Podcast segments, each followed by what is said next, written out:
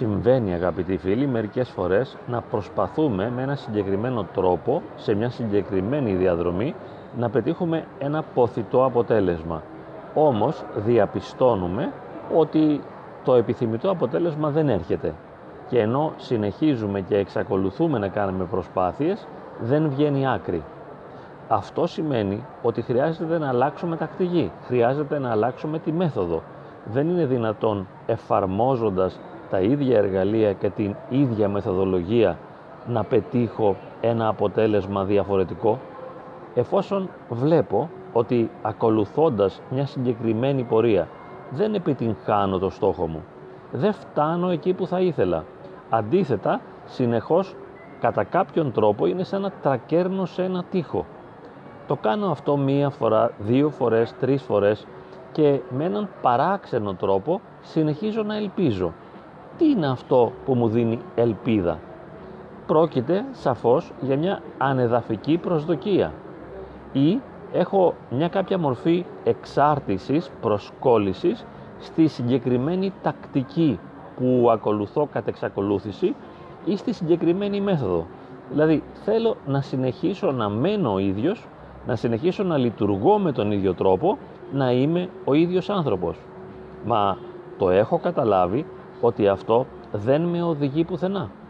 Γιατί συνεχίζω; Πρέπει να συνειδητοποιήσω ότι πρόκειται για μια σαφή αδυναμία μου.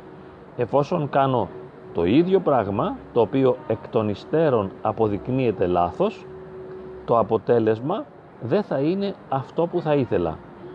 Έτσι λοιπόν, έχω δύο επιλογές.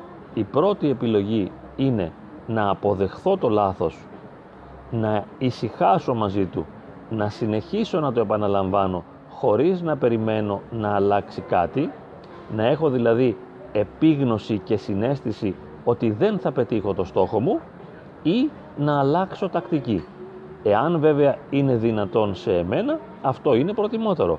Αλλάζω τακτική και συνεχώς πειραματίζομαι, ζω πειραματικά μέχρι να δω τι είναι αυτό που πιάνει, τι είναι δηλαδή αυτό που αποδίδει, τι είναι αυτό που με βοηθά να πλησιάσω στο στόχο.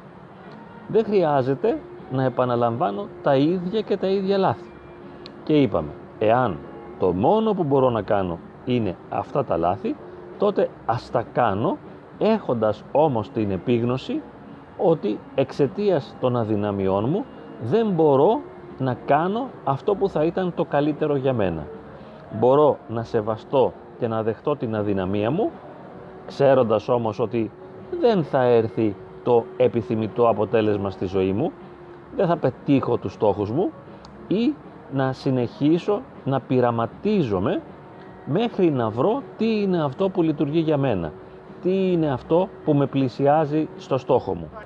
Μπορώ να διαλέξω ένα από τα δύο ή να πλησιάσω το στόχο ή να παραμείνω στα ίδια, επαναλαμβάνοντας τα ίδια λάθη και να σέβομαι και να δέχομαι την αδυναμία μου.